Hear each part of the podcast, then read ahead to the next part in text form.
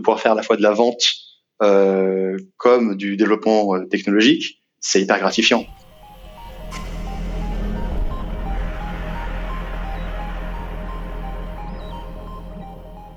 Salut à tous, bienvenue dans cette petite série d'interviews confinées, grand groupe vs startup.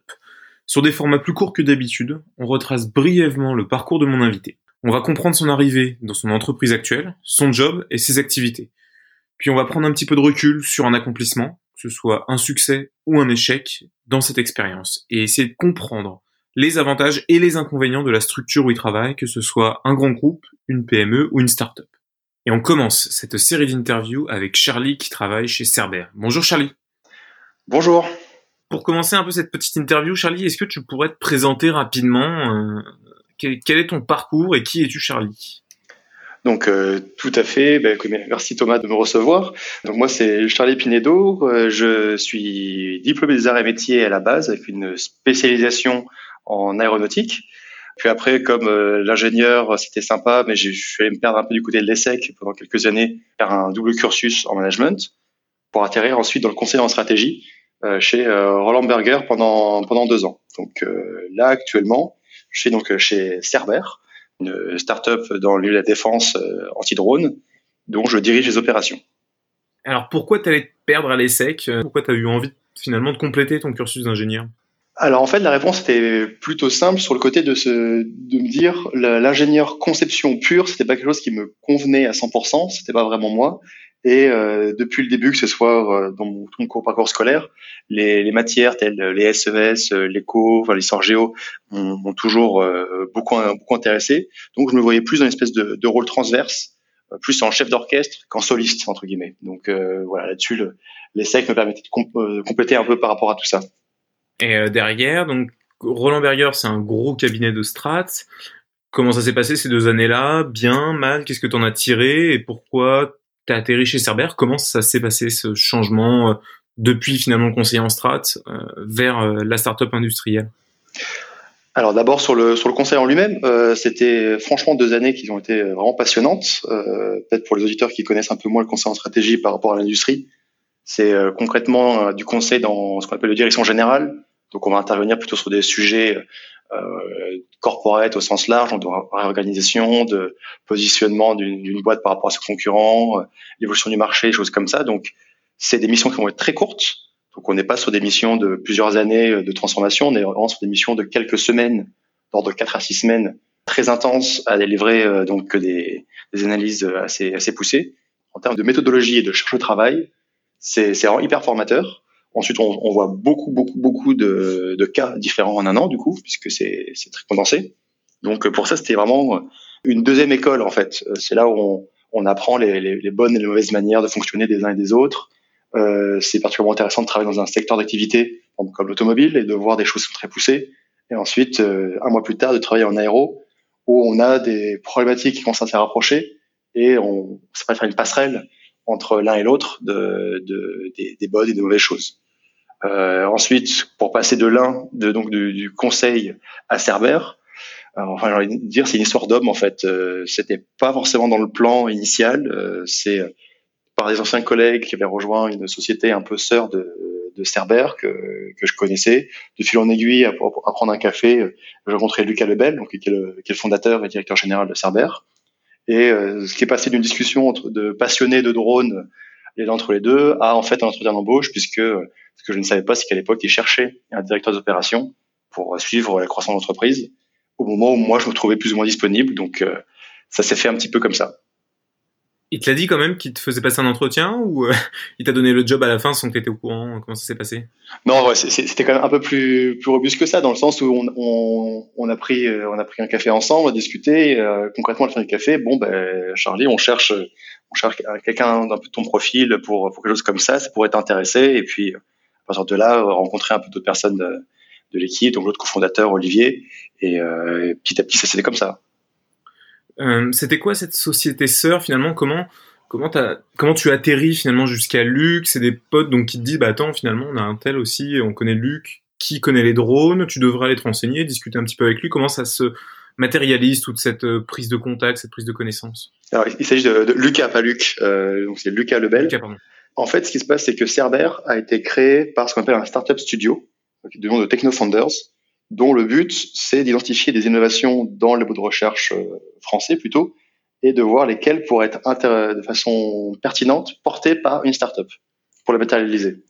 Donc c'est ce qui s'est passé à l'origine de Cerber, donc startup studio qui a été fondé par euh, donc Olivier Leblinvaux, euh, son frère Pierre et Yves Maton.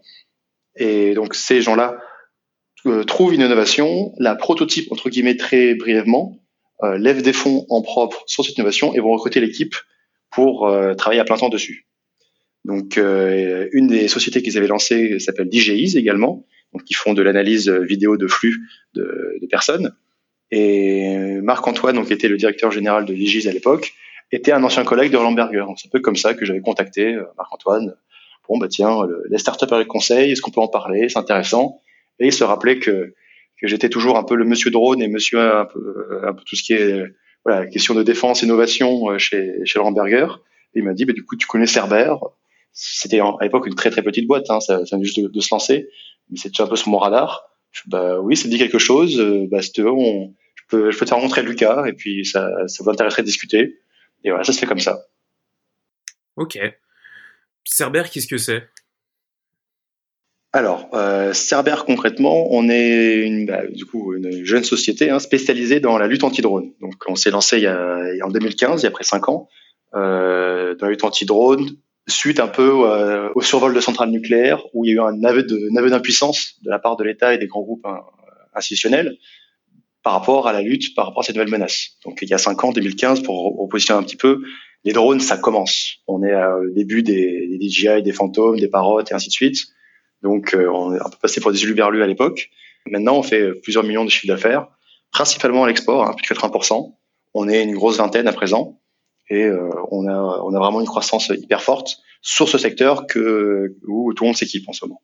On est 100% basé en France, donc euh, on est à côté de Paris en ce moment, euh, mais on, on couvre le, le, monde entier dans, dans différents secteurs, que ce soit donc des, des armées, des, des prisons, des grands événements on était au G7 à Biarritz euh, avec le RAID euh, cet été. Donc euh, voilà, il y a plein, plein de choses, plein de choses qu'on qu'on fait. C'est un marché qui explose dans tous les sens.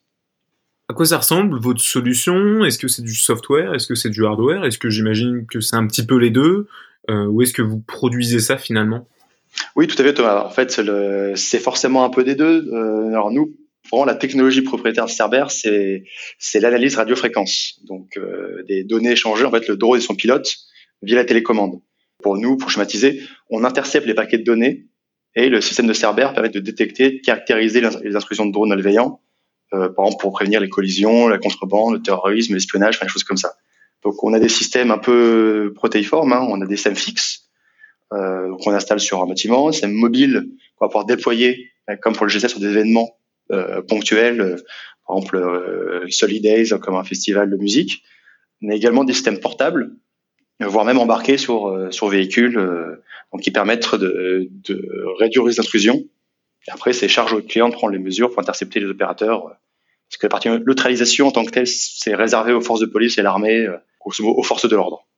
Votre savoir-faire, c'est vraiment finalement euh, l'étude des paquets d'ondes euh, autour d'un endroit et la détection, bah, finalement, ok, tel paquet d'ondes, ressemble à une commande euh, adressée par un utilisateur à direction d'un drone, c'est ça? C'est exactement ça. Donc pour ça, on a créé donc un capteur radiofréquence donc euh, dédié à cette analyse-là qu'on a co-développé euh, en, interne avec des PME experts dans le domaine qui le produisent pour nous puisqu'on ne fait pas de production euh, d'électronique par exemple en interne. En interne, on est systémique, donc on intègre des composants qu'on fait qu'on sous-traite à droite et à gauche, mais également un gros gros volet software qui là pour le coup est entièrement fait en interne puisque euh, ce capteur-là, tous les algorithmes qui tournent dessus, des algorithmes extrêmement poussés, puisque tout le positionnement de Cerber, c'est euh, d'apporter une réponse à cette menace, mais une réponse qui soit efficace d'un point de vue coût.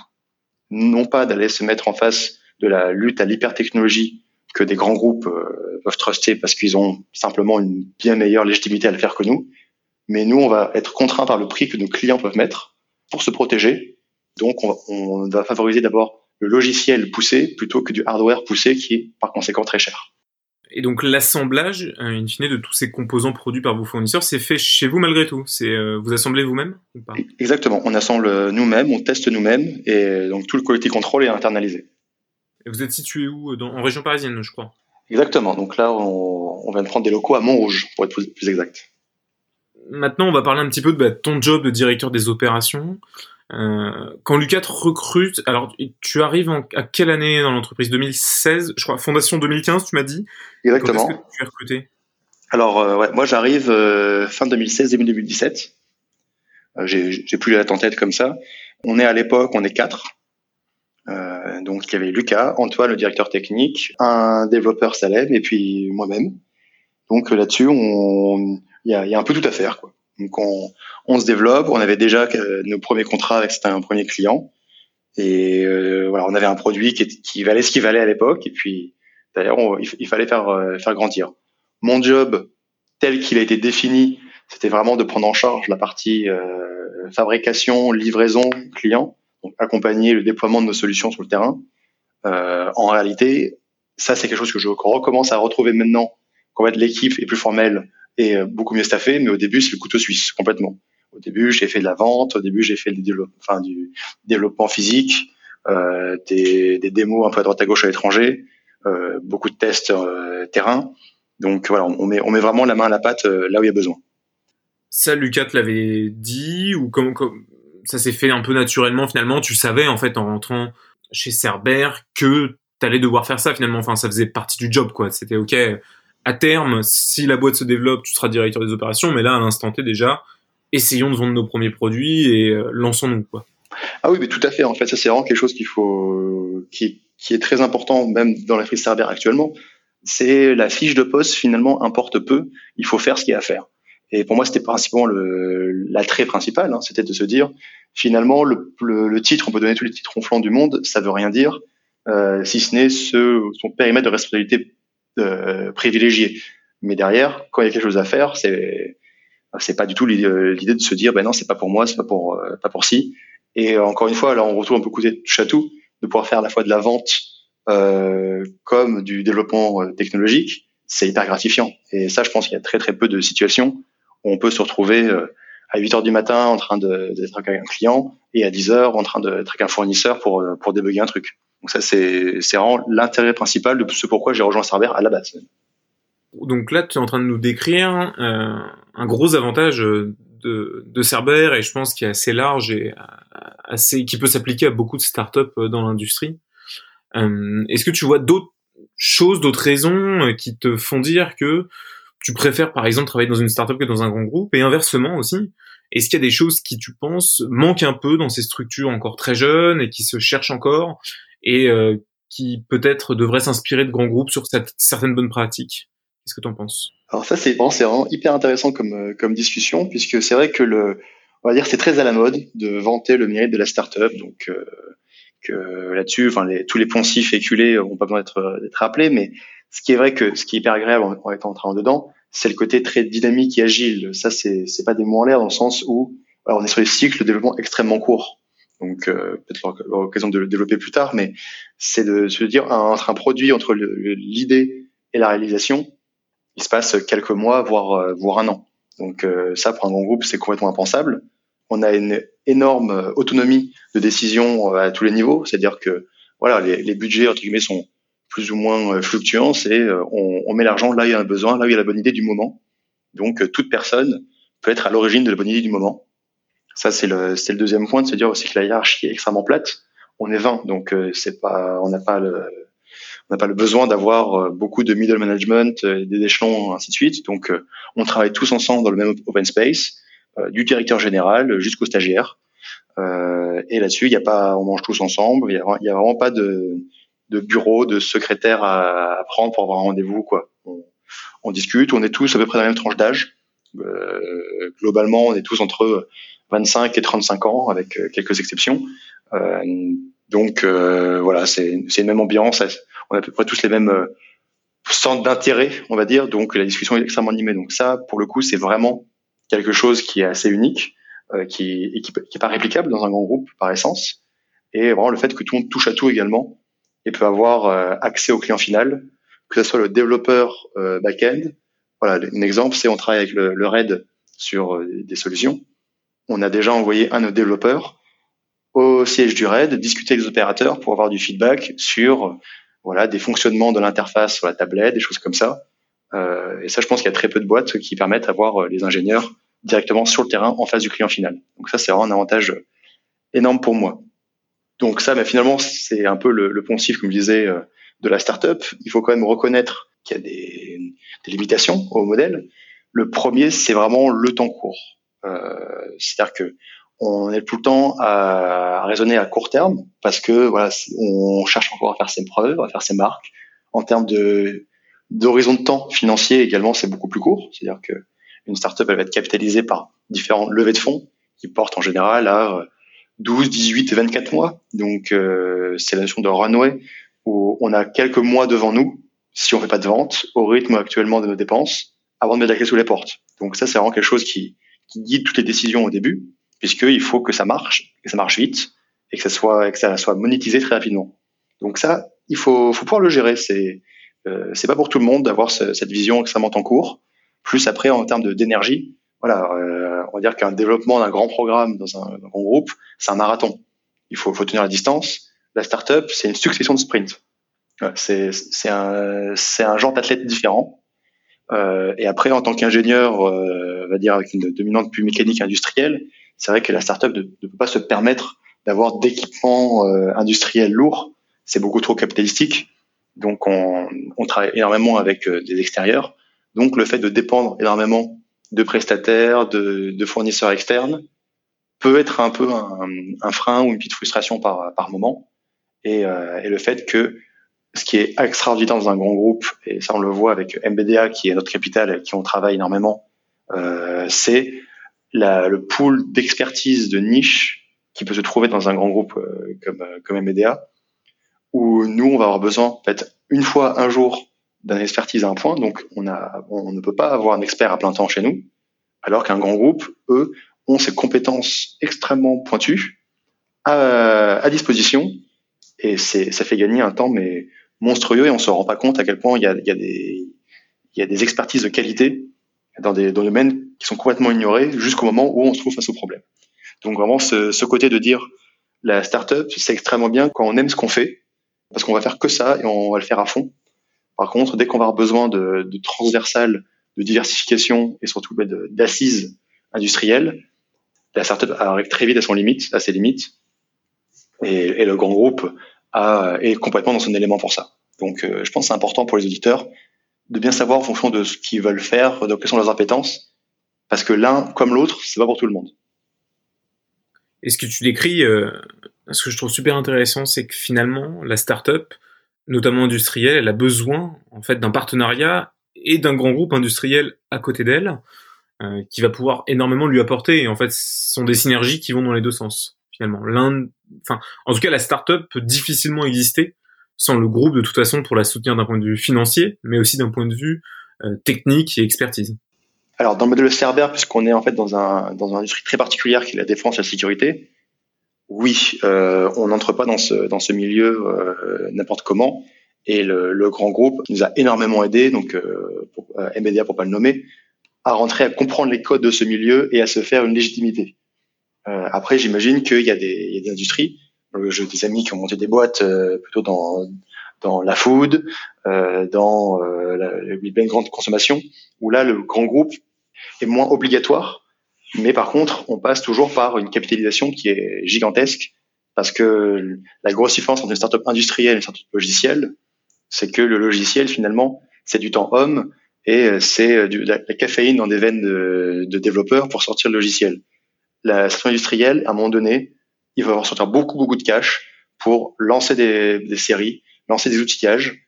Et ça, euh, si on s'est raté, on peut pas se permettre de, de relancer. Bon, bah, c'est pas grave, on met ça à la poubelle, on recommence. Pas qu'on a posé un million d'euros sur la table. Donc, euh, c'est ça la grosse différence entre le monde du logiciel et du industriel. Et c'est là où le grand groupe, lui, peut se permettre, en fait, de travailler plus longtemps en amont pour être sûr, quand il lance sa série, d'être vraiment propre, alors que la startup est toujours dans le 80% certain, mais il faut y aller parce que en termes de, de, timing, on commence à tirer un peu sur la corde. Est-ce que tu as une petite anecdote, quelque chose euh, dont tu es assez fier finalement euh, que tu as réussi à mettre en place chez Cerber ou quelque chose où tu t'es au contraire euh, un peu raté et qui a pu te servir par la suite en termes de, bah, notamment d'apprentissage? Oui, mais justement, je pense que c'est un, bon point par rapport au point qu'on faisait sur la, dualité grand groupe startup. C'est un peu un, produit qu'on a sorti, qu'on sort en ce moment, et à la, et à la genèse, c'était vraiment un, un des, des, très très gros succès de, je pense, de, de l'équipe euh, technique, où en gros, on a sorti le, un, le, démonstrateur de notre solution portable en six semaines. Donc, euh, en discutant avec des, des forces et puis d'industriels, ils ont dit que ça serait vachement intéressant qu'on ait ça comme, comme form. Et six semaines plus tard, on les a invités sur le terrain pour leur montrer euh, le produit marché. Donc euh, voilà, pour six semaines dans un grand groupe, c'est la différence entre euh, la réunion 1 et la réunion euh, suite de la réunion 1. Il y avait quoi au début des six semaines Donc? Vous aviez une solution purement soft sur mobile par exemple et ou sur ordinateur et ils vous ont demandé finalement d'avoir un objet hardware avec la solution embarquée, c'est ça? En fait, on avait notre hardware fixe mobile et l'idée c'était d'embarquer le tout sur le dos d'un bonhomme. Donc avec tout ce que ça implique en termes d'intégrer le calcul au plus proche de la machine euh, et, pas sur un ordinateur à part. Euh, tout le capteur de l'intégrer euh, dans le dans le form factor qui va bien. Donc euh, il y avait un, un, très gros volet hardware plus bah, tout le tout le software à réécrire en embarqué. Voilà, ça on avait réussi à, le, à le, le, sprinter et à le sortir en six semaines. Donc euh, ça a vraiment été un, un acte fondateur dans l'histoire de Cerber. Et après ça, on a travaillé en itération très rapide pour développer la, cette chose-là, donc rajouter la, du brouillage dans, dans, le sac à dos, rajouter pas mal de, de, euh, de features qui étaient, qui étaient intéressantes. Donc ça, jusque-là, en fait, on a vraiment, euh, on, volait de succès en succès, si je, puis dire, jusqu'au moment où, en fait, on se rend compte que à travailler comme ça, de, de sprint en sprint, d'objectifs court terme à court terme, ben, on a perdu un peu de vue qu'à la fin, il faudra en faire un produit industriel, compact, et là, en fait, on a tout redémarré à zéro parce que ce qu'on a, le Frankenstein qu'on avait un peu assemblé ne se prêtait absolument pas à une industrialisation ou, même à une, à, à une, mise sur le terrain dans un environnement aussi dur que ce que les forces spéciales peuvent, peuvent utiliser.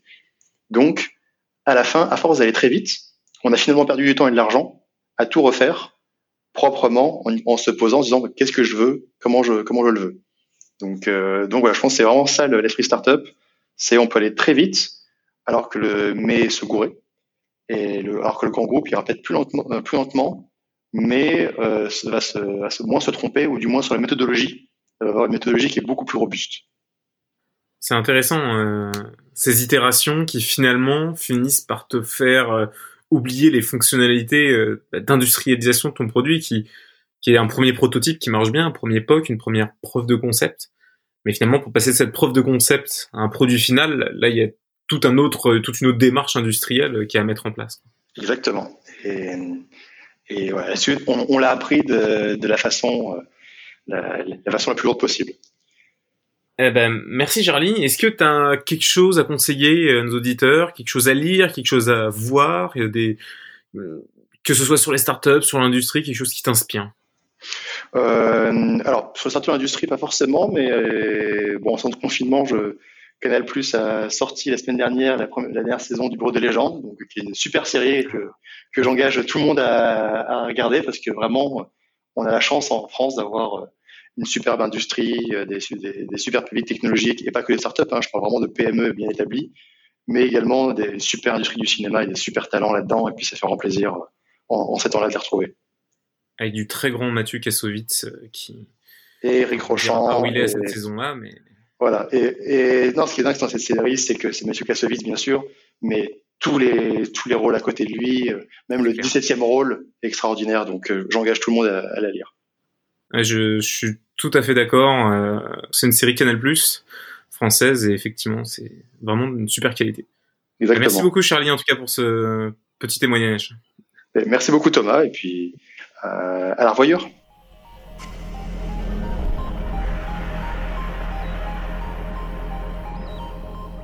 J'espère que ce petit format vous a plu. N'hésitez pas à me faire un petit retour, que ce soit sur le contenu ou sur la forme.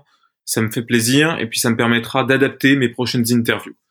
Et vous n'hésitez pas également à contacter Charlie si vous voulez en savoir un petit peu plus sur lui ou sur Cerber, évidemment. Et on se dit à très bientôt dans un nouvel épisode de La Fabrique.